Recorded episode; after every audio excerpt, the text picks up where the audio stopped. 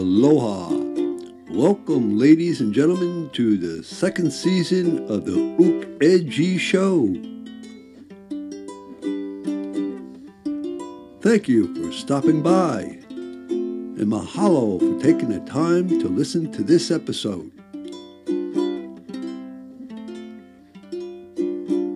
As I'm strumming my uke in this corner of the world,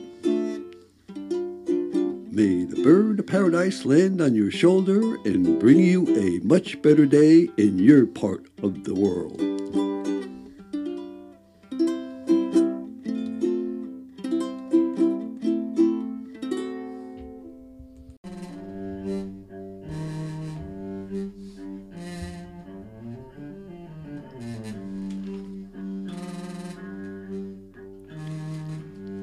Love can be frightening when you fall for Hawaii.